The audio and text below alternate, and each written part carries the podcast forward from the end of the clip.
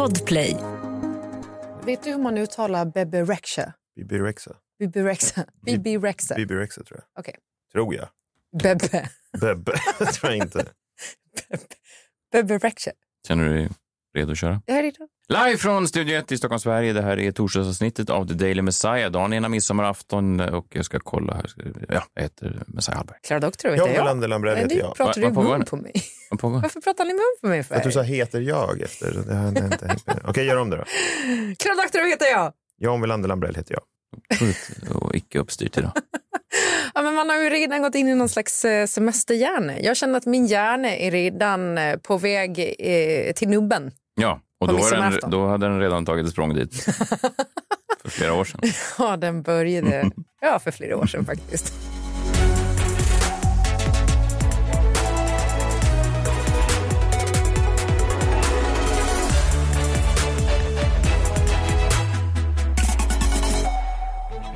God morgon, god morgon. Dagen innan midsommar, det är en härlig stämning när man tittar sig omkring i Stockholm idag. Man ser redan nu färre bilar. Mitt soprum var ovanligt eh, lite återvinning i. Ja. Det tycker jag är härligt så man kan stanna kvar där inne. Och... Du tycker det. Färre bilar, absolut. Men fler cyklister. Och de är galnare och mer stressade än någonsin. Mm. Och det här vill jag hävda. Att cyklister är narcissister. Mm. De tror att de äger allt. De äger gatorna, de äger gångvägarna, de äger bilvägarna. Man ser också på dem att de är redo att vara arga på att någon inte har skött sig i trafiken. Ja. Alltså det lyser i ögonen när de hoppar på sin cykel. Att någon kommer göra, alltså jag kommer att cykla in i någonting och det kommer inte vara mitt fel. Nej, och då ska jag skälla ut dem. Plinga frenetiskt, gapa och skrika. Det är så jävla sjukt. Alltså så, så ja, någon gapade på någon med kryck. Liksom, ja. På en sån här gemensam gångväg och så. Så känner jag bara så här, för, förlåt för att jag existerar. Förlåt för att jag finns och använder mina två ben och går liksom till kollektivtrafiken och, tillba- och fram och tillbaka. De sitter där som fete katter på de här cyklarna och bara glider runt. Det är liksom inte ens jobbigt att cykla. Nej. Det är inte det. Är det för att de har fått för mycket luft de senaste åren? Mm. Att, att folk har klappat dem på axlarna för ja, mycket? Ja, det är Miljöpartiet, ja, cykelbanor. Så att de tror liksom att de, som, som säger, att de äger världen. Ja. Att, att så många har klappat dem så att de tänker att de kan inte göra något fel. Ja, det är som ah, att de, de har liksom bara rätt. Att de är miljövänliga. Ja. Ja, ja. Att det är liksom... Och de använder det också för att få bete sig som asshole. Och så, ja. Det här är en cykelbana. Och också på Uber nu måste man ju då... För man får ju såna här varningar till och med. Att man ska kliva ur Uber så står det... Det här kan det komma cyklister. Liksom. Ja. Jo, fast jag, jag, jag, kan tycka, jag kan tycka kanske att om de håller sig i sina cykelbanor så, så är det väl ändå... Det är ju deras banor. Men problemet är att de är inte nöjda med det. Om, om cykelbanorna är ju mitt i vägen. Ja, de precis, får ju ha ja. egna cykelbanor på Djurgården och sånt där. Här utanför... någon ska någon annanstans. Ja, någon annan. De kan inte ha det in i stan. De får cykla utan... De ska de cykla, cykla inte för motion. Men vadå, om de bor i Huddinge så bara, är de på Djurgården. De får de cykla. Nej, det, är klart, det är klart att det ska finnas bra cykelbanor. Men jag bara tänker som utanför jobbet här så har vi ju en infart till garaget. Och där är det jättemånga cyklister som kommer. Och det är svårt att se dem för de kommer så snabbt. Mm. Sen tar ju cykelbanan slut och sen så är ju infarten till garaget och sen börjar cykelbanan istället. Och om den hade fortsatt där, då hade det ju varit ett övergångsställe där för gång- och cyklister. Nej, men det är det inte. Mm. Men det fattar inte de jävla idioterna. Det är som att leva mitt i ett så här Tour de France eller ja, Stockholm. Precis. En liknelse då, säg till om den är för um, farfetched och för extrem, men är de lite som jihadister? Värre. Värre, Värre tror jag. Ja, men alltså, jag menar att de är, de är så övertygade om att de för Guds budskap vidare. Ja, att de kommer till paradiset. Ja, så att om de spräcker som en polishjälm med en sten, för att, då är det för att då har de rätten på sin sida egentligen. För deras lagar är några andra än... Ja, det är, det är just det, ah, att de har ja. rätten ja, på sin sida. Det ja. lyser i ögonen. Att mm. här kommer jag och ja. jag har rätten på min sida. Ja. Fy fan. Ska vi se ett efter granskning där de har, polisen får så gå in i sådana olika cykelstall och se vad som ja. pågår där de planerar sin nästa attack. Eh, jag blev en gång påkörd, vi ska lämna cyklarna sen, jag blev en gång påkörd i full fart ett område i Stockholm. Vid Slussen så är det liksom en nedförsbacke. Nej, det var precis det jag ska säga. På Götgatspucken, det är ju en gågata. Mm-hmm. Där går man ju med livet som insats. Ja. Ja, det här, det här var, du blev påkörd där? Nej, lite längre ner i vattnet där. Och så, då, då, är det liksom, då ska man korsa en cykelbana när man ska hoppa in i sin taxi då, som jag skulle hoppa in i.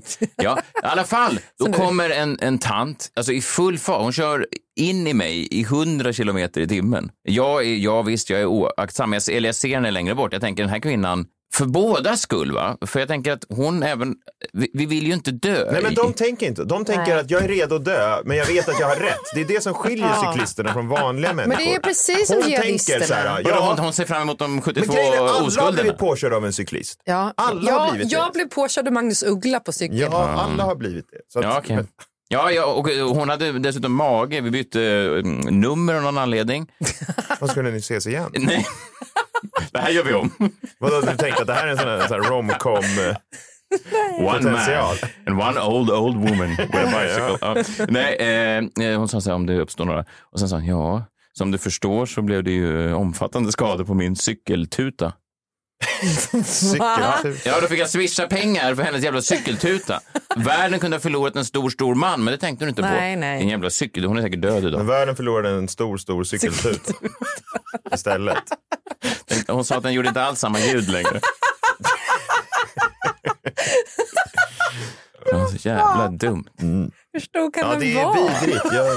Hon skulle till cirkusen. Hälften cykel, hälften tuta. Ja, ja det, är, det, är, det är otroligt. Är det. Men var det ens en tuta?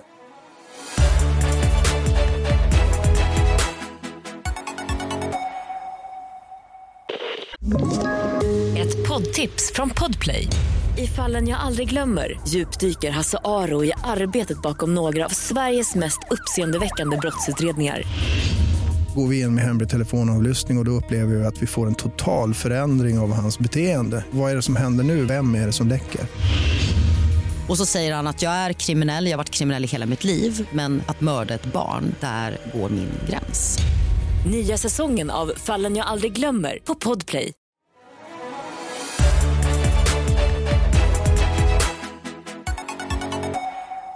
Okej, dags för den sista gången innan sommaren att öppna upp det här.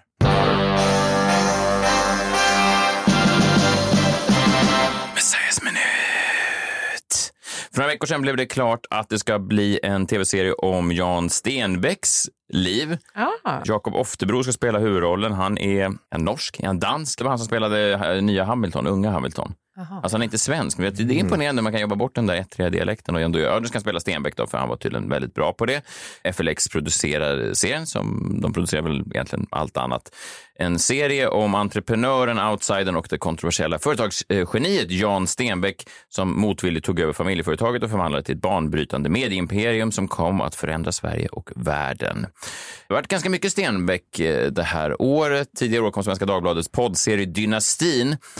Mycket bra poddserie om syskonen Kristina, Hugo, Sofie, Max och även Felix, deras hemliga halvbror. Just ja. Det var ju så att Jan Stenbäck... Eh, han gjorde en Arnold, eller? Ja, det var ju, fast det var med en servitris då på en krog som man ofta frekventerade. En, en Boris Becker snarare, ja. Att man tittar in för en öl och lite annat. Ja, mm. Det låter som att man är bekant med det här. Det, det där händer ju bara rika, framgångsrika människor. Jag har varit på många restauranger, men det är aldrig när jag beställt en nachotallrik har någon sagt... Skulle du även vilja befrukta mig? Men du tror att det kommer hända på tacobar? Ja, varför skulle det inte kunna hända där? Det är väl nästan ökad chans att det händer där. Där får, alla man, där får man ju bara en sån liten surrdos och så beställer man väl i bar. Ja, ja, när det, det surrar, surrar så får jag säga väldigt glad. Mina ögon plingar till, men det är aldrig bara... Det surrar och så är det dags. Nej, det har varit väldigt lite sånt för, för mm. min del. Kanske tur, för jag tycker det verkar lite jobbigt när det dyker upp sen. Främmande barn som har att ta hand om, och det var ju det som ja, hände. Som ska få ärva också. Ja, precis. Och i det här fallet så är det ju kanske mer då. Den här killen heter Felix Granander. Han är född nittiosju och han var ju då, fram till att han fyllde arton så var han liksom avskuren från det här. Men sen hände någonting när han fyllde arton. Vi kan lyssna lite på vad som hände ekonomiskt när Stenbäcks okända son fyllde arton. Och så kommer artonårsdagen. Felix går iväg till sitt gymnasium på Söder. Men sen kollar han sitt bankkonto. Såklart, jag gick in på ett konto och helt plötsligt var det något helt annat än mitt barnbidrag. Och eh, det gör ju en rädd, nyfiken, spännande och väldigt många motstridiga känslor på samma gång. Felix vill inte själv berätta vad det är för belopp han ser där på kontoutdraget. Men enligt mina källor rör det sig om cirka trehundrafemtio miljoner kronor. Oj då. Det var sjukt att gå in. Man gjorde ju själv det ah. när man fick tillgång till sina bankuppgifter. Man gick in och tittade. Så, nu ska vi se vad, vad man kan länsa det här på. Och sjukt att det från en, en minut till en annan plötsligt läggs till trehundrafemtio miljoner. Ah, ja. Så absurd. Jag menar att ingen har sagt någonting innan att så här, är det här, stämmer det här kontot? Eller? Alltså det är väldigt ah, ja. så, det, det är nästan chansartat att föra över trehundrafemtio miljoner bara till ett konto sådär.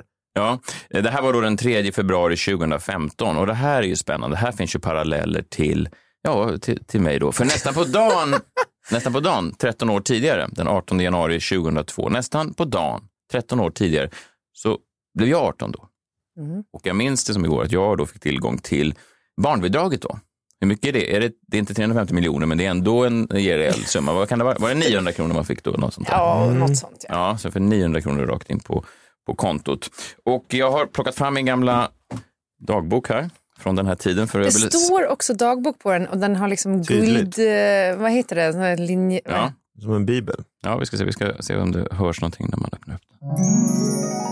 Otroligt magiskt. Det är som när man öppnar upp Lundells dagbok. Ja. Ja. Eh, vad kul ju, för jag, jag fick så mycket minnen nu när jag hörde om Felix Grananders artonårsdag. Hur var min? Var de, var de snarlika? Än så länge ganska likt. Få tillgång till ekonomisk... Mm. ersättning. Jag kom hem tio i ett, vilade. Ja, än så länge har det inte hänt någonting. Nej. Ja. På kvällen vid nio gick jag ut för att träffa Bumbi och Danne på Stureplan för första gången någonsin. Jag var där först av alla, vilket var skitjobbigt. De andra dök upp tjugoett och trettio. Vi hade tänkt att gå till krogen Crazy Horse, men den var full, sa vakterna. Så vi tog oss till Fridhemsplan istället och krogen Johnnys. Mm. Oh, Johnnys, ditt första barbesök. Ja, precis, artonde januari tjugohundratvå. Vi ser vad, hur Felix Grananders kväll utvecklar sig.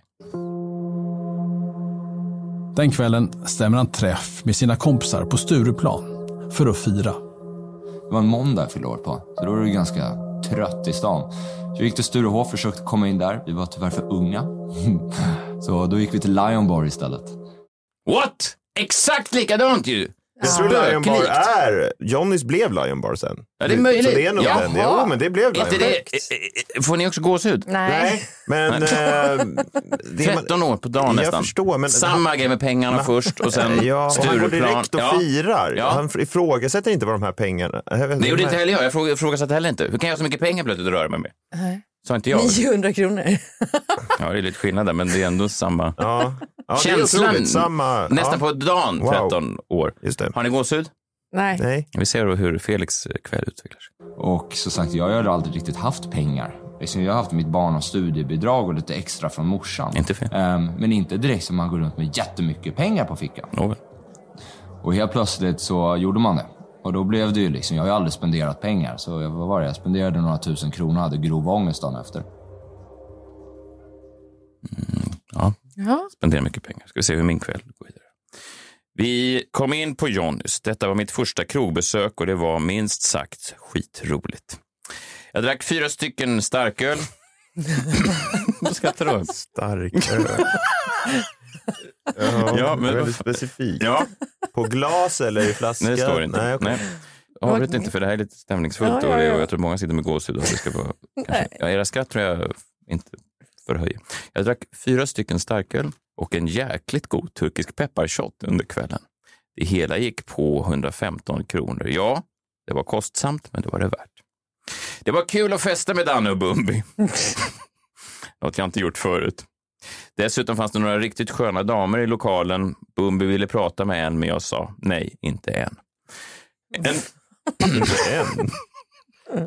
Det står inget om jag någonsin tog upp det. I alla fall... Sammanfattningsvis, en riktigt rolig jävla kväll som tog slut ett tio när jag kom hem och gick och la mig. Ja. Gud, spännande ju. Du Hur... vaknade inte med någon ångest dagen efter att du hade gjort av med hundratio kronor? Nej, det gjorde jag inte. hundratio kronor. Fyra stycken starköl. Vad billigt! Ja, men det, Johnnys var ju väldigt billigt faktiskt. Det var ju en känsla. Det här är ju länge sedan också. Ja, det alltså var... väldigt, väldigt Nej, länge sedan. Nej, det var ju det på dagen. Otroligt länge sedan. Du fick ju nästan, alltså, en paket mjölk kostade ju så här tjugotre öre och så på den här tiden. Ja, men det var typ tjugotvå år sedan ju. Ja. Jo, men även Felix Granander var ju... Det, det, som, det som är så sjukt och det är bara är väldigt fascinerande är ju hur två liv kan ligga så nästan på en rät linje längs varandras livslinje så. Mm. Och ändå att man hade så olika ingångspunkter då. Han hade lite mer pengar, jag lite mindre pengar. Mm. Men ändå, att det sammanföll där på den här krogen på Fridhemsplan. Att vi levde där och då på exakt samma sätt. Sen har ju hänt en massa andra grejer. Hur gick det för Bumbi, undrar jag? Ja, det vill jag. Ett poddtips från Podplay. I podden Något Kaiko garanterar röskötarna Brutti och jag Davva dig en stor doskratt. Där följer jag pladask för köttätandet igen. Man är lite som en jävla vampyr. Man har fått lite blodsmak och då måste man ha mer. Udda spaningar, fängslande anekdoter och en och annan arg rant. Jag måste ha mitt kaffe på morgonen för annars är jag ingen trevlig människa. Då är du ingen trevlig människa, punkt. Något Kaiko, hör du på Podplay? Därför har jag Ja, det var, det var taskigt egentligen. Det var ett taskigt namn för vi tyckte han såg ut lite som en bumbibjörn. Det var ju lite mobbing egentligen. Ja, men också att han inte fick gå fram till de där damerna var ju taskigt. Det var nog bäst. Vet du, det var nog bäst. Det här var innan MeToo, men han hade ett väldigt sånt. Du visste redan då att det här kan ja, komma och haunt us tjugosjutton. Bumbi såg eh, ut som att han hade konstig kvinnosyn. Ja, ja. Okay. Det var inte bumbibjörnsaft i hans.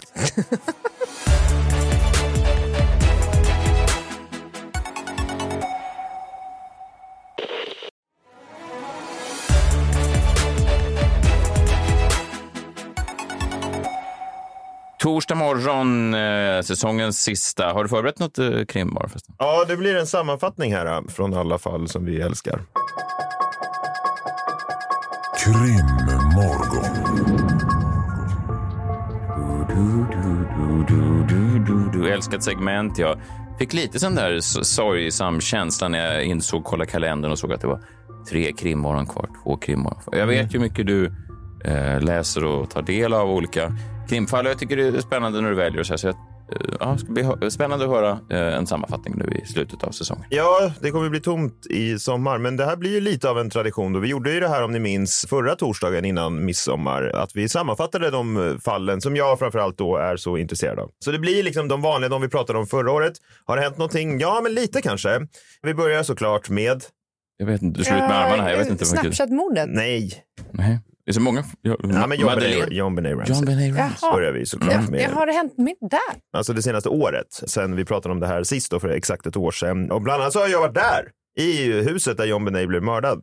Du kom in i huset i slut? Nej, inte i huset, men jag stod utanför och tittade. Nej, men jag var där i april då och smög lite runt där. Och det var ju ja, oerhört kittlande givetvis. Huset stod kvar, basketkorgen stod kvar, precis som på brottsplatsfotorna. Va? Samma basketkorg? Ja, samma basketkorg. Ja, samma vet jag, men nej, basketkorgen står på samma plats. Troligtvis samma, för det är inte som att det är en, ett landmärke. Alltså, det är konstigt att ersätta den med en annan basketkorg. Nej, nej, och nej, den ser precis likadan ut. Ja, det gör ju för sig basketkorg ofta. Men... Ja, men den ser ja, exakt likadan ut. Och... Vi ska vara tydliga med också att du, det här var innan vår U S A-resa, att ja, du följde med din tjej till Denver bara för att du visste att det var i närheten av... Ja, inte bara, nu... inte bara, jag vill ju såklart följa med henne och träffa hennes bästa kompis. Ja, men om vi ska procentuellt dela upp det så var det ja, sjuttio trettio. Ja, det var sjuttio procent. Ja, men det var så här, det var en slump då. Lite glad slump för mig att det här ligger där i närheten. Om vi säger så här, hur många procent hade du följt med om det hade varit inget mordfall där? Eh, du ska hade du inte, hundra procent såklart hade jag följt med Johanna för att hon skulle träffa sin kompis. Så jättetrevligt att träffa dem såklart. Men första chans jag fick så eh, tog jag en Uber och åkte då till det här huset. Ja, det är ju spännande, alltså man går mm. runt där och det man tänker är att han har ju tagit sig in då troligtvis bakvägen då. Det är hus på hus som är oerhört tajta. Att den här personen har liksom varit där, stått där, det ligger en massa cigarettfimpar som jag tror kommer från mördaren, stått och rökt där. Liksom utan att någon skulle ha sett honom. Det är för mig otänkbart. Och vad säger det då? Jo, de grannarna som ser honom tycker inte att det är något konstigt att han står där. Då han eh, passar in i området? Han passar in i området, vad det nu innebär. Vit man, ja, medelklass kanske. Kanske bor han där i närheten också. Det vet vi inte, och har det hänt någonting i fallet då? Såklart inte. Däremot, som det alltid gör, har det kommit en ny dokumentär på Hulu och eh, Amazon. Ibland så tar de upp såna här lite gamla grejer och liksom rebrandar det för streamingtjänsten, eller hur? Det har ju vi blivit lite vana vid. Den här har sänts på kabel-tv i U S A för några år sedan. Oh, kabel-tv. Ja, exakt. Den gick på sådär Lifetime-tv eller något sådär. Och kabel-tv tycker jag är en garant för att det är bra. Kan du få in på ja, din parabol? Det, det får stå för dig. Men den här har nu då paketerats om och marknadsförs på de här streamingtjänsterna. Och det låter ju såklart så här då, som det alltid låter när vidriga kräks ska göra content på någon som de inte har en jävla aning om. Vi kan väl lyssna på kort härifrån.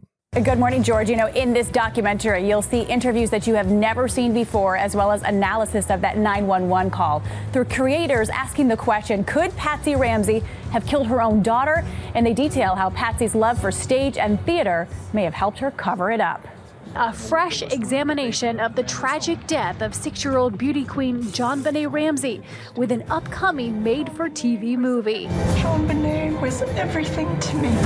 And a new documentary produced by Lifetime. From the beginning, the police and media suspected one person, JonBenét's mother. Which asks the question, who was Patsy Ramsey? Tragic victim or cold-blooded killer? Sjukt. Så här låter det ju alltid när det handlar om JonBenét då. Och ni kan gissa vad den här dokumentären kommer fram till. Tror ni att det kommer fram till att hon är tragic victim eller cold-blooded killer? A cold-blooded killer. Ja, och att hennes då... Eh, ja, vad fan är det de säger? Hennes love for acting and stage helped cover it up. Förstår ni hur jävla sjukt det här är? Om man vet hur JonBenét Ramsey dog så tror jag att det skulle vara väldigt svårt att känna att en förälder skulle göra mm. det. Om det inte finns så här... En historia av liksom abuse. Sadism. Ja, ja, sadism. Och det finns det ju då inte. Men det skiter de här äh, människorna i. Och jag tar liksom bara upp det här och ger det här syre för att det är så symptomatiskt för det här fallet. Det händer aldrig någonting i själva utredningen. Men det görs istället en massa jävla skräpdokumentärer, made for T V movies. Till och med svenska dussindäckare skrivs om det här. Men det blir, sker aldrig någonting i själva utredningen. Något annat som är symptomatiskt för JonBenét-fallet är vilka otroliga oduglingar Boulder-polisen är, eller hur? Ja. Det är inte småstadspolis. Ja, Boulder, men småstadspolis kan vara bra också. Men Boulder är de ju liksom, det är odugling på en helt annan nivå. Men jag gillar Boulder så. Ja, det är en skitstad, det är en skräpstad, det är en skräppolisstyrka, det är en skräpguvernör. Det är alltid bara skit där. Olika åsikter. Alla får komma till. Ja, men det har hänt en annan grej här nu det senaste året. Jag läser en rubrik här från Fox News som kom för några månader sedan.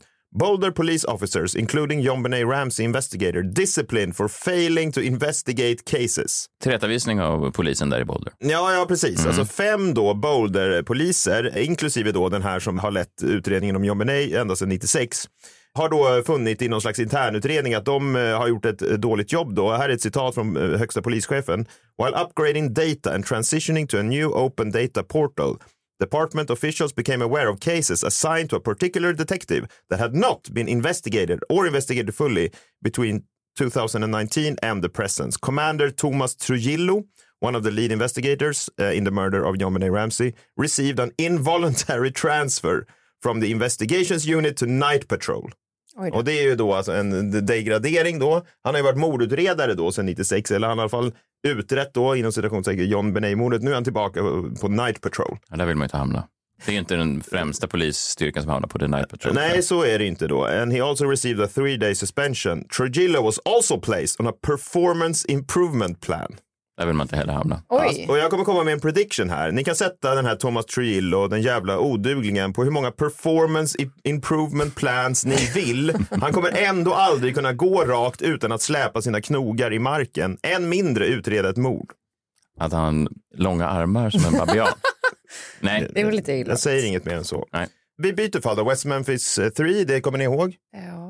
Tre unga pojkar som mördades och bands ihop och hittades vid någon, något, rör, något avloppsrör i fattigt white trash-område. Ja, exakt. Mm. Det är en liten sån, vad fan kallas det, damm eller ja, mm. träsk. Mm. Vi har ju varit där och kollat. Mm. Ja, få också. Mordfall vi inte har besökt. Alltså, mordplatser. Ja, nej, så är det väl. Minns ni vad som hände då förra gången vi pratade om det här? Nej.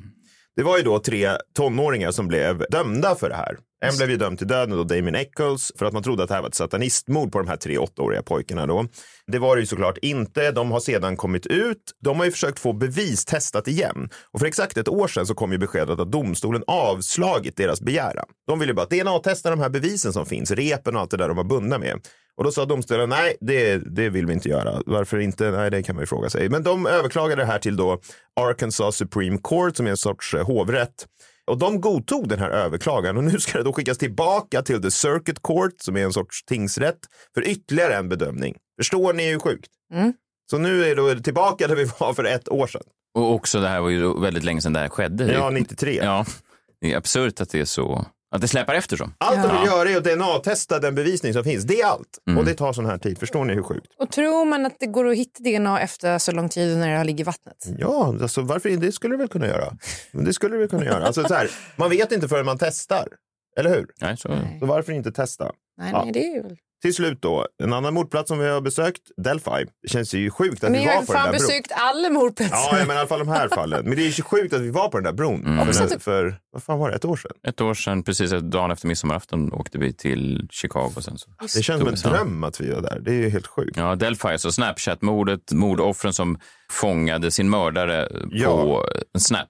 som de skickade ut. Ja, en video i alla fall. Ja, en video. Nej, det var inte en snap. Nej, men de snapchattade från mordplatsen. Ja, där. Precis. De tog ett foto på den här bron. Liksom, det måste ju bara varit sekunder innan då de träffade den här mannen. Just det. Och sen gick vi då genom skogen och hittade till slut den här bron. Och nu, det som hänt med bron, om man känner till, förutom mm. allt det som hänt i mordutredningen, är att den är väl avspärrad nu, eller ja, riven, by, eller... byggt till byggt, någon ja. slags så här, säkerhetsgrej, vilket låter ju ganska Efterniva rimligt, för den kändes ju väldigt obehaglig, den där bron. Ja, ja. Precis. Upp på den. Ja, den var läskig. Det var en gammal sån tågbro som var... Så stand-by-me-bro. Ja, ja, verkligen. verkligen så. Verkligen. Fast då, ja, fast jättehögt upp. Det kanske var i stand-by-me också. Ja, det var ja, okay, ja. ja, men det har inte hänt jättemycket. Men sen grep man ju en person då i oktober. Precis efter vi hade varit där, även om det finns någon koppling däremellan. Det vet jag inte. Nej, men Nej. det har inte hänt så mycket utöver det. Men några grejer har hänt då. Richard Allen greps ju, och hans advokater var i rätten för någon månad sedan och yrkade på att han skulle förflyttas då från den här anstalten han befinner sig på. Och anledningen till det var att han anser att han har blivit behandlad dåligt i fängelset. Han har blivit isolerad väldigt mycket och sådär, och har fått ja, med massa så begränsningar. Och advokaterna menar då på att hans mentala hälsa har försämrats väsentligt på grund av den här isoleringen, övervakningen.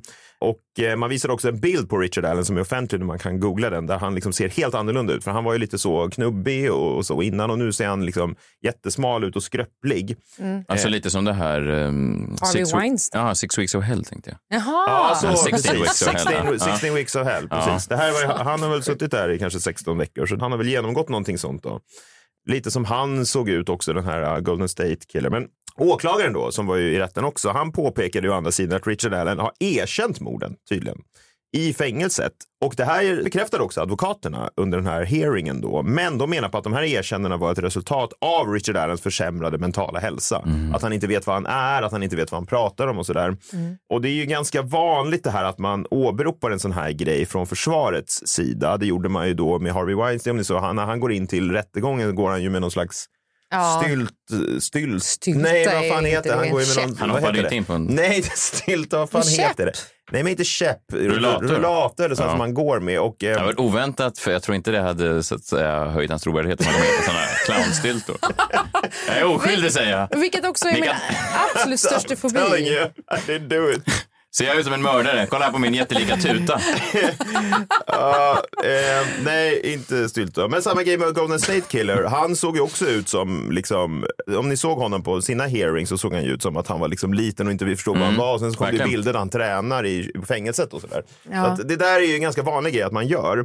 Men jag vill ändå höja lite av ett varningens finger, för Richard Allen har ju de facto varit mycket isolerad, och en försämring av hans mentala hälsa ligger liksom inte i någons intresse. Nej, nej, att det kan komma falska erkännanden då, tänker jag. Det kan komma falska erkännanden, men framförallt så alla vill ju veta vad som hände, och de vill ju höra honom berätta det, det är ju det man vill liksom. Ja, och om framförallt han, familjen. Framförallt familjen och även vi tre såklart.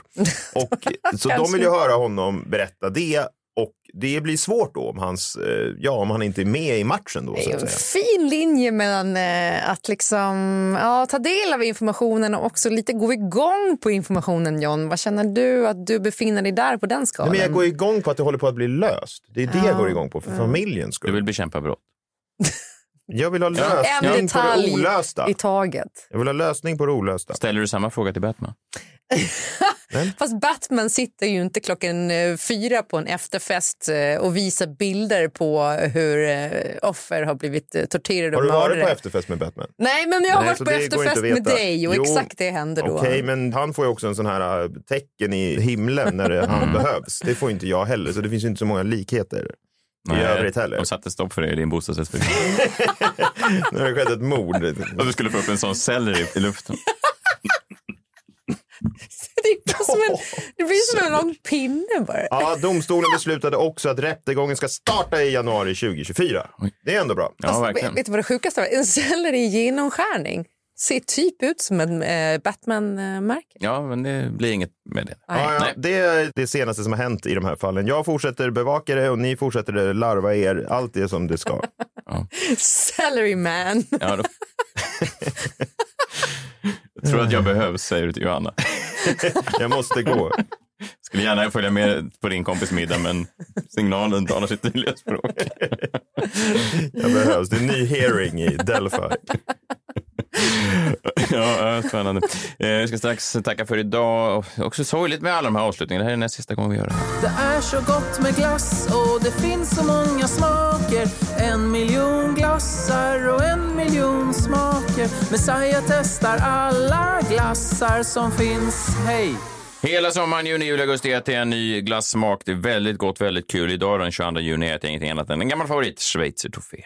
Det är så gott med glass och det finns så många smaker. En miljon glassar och en miljon smaker. Messiah testar svår att få tag i. Ja, aldrig hört. Schweizertoffé, det är kola och schweizer. Ja, väldigt gott. Vi hörs imorgon, sista avsnittet innan sommaren. Ta hand om er själva och varandra. Bra eh, avsnitt idag tycker jag. Ja, jag med. Mm, mm. Vi hörs sen då. Det gör vi. Hej. Hej.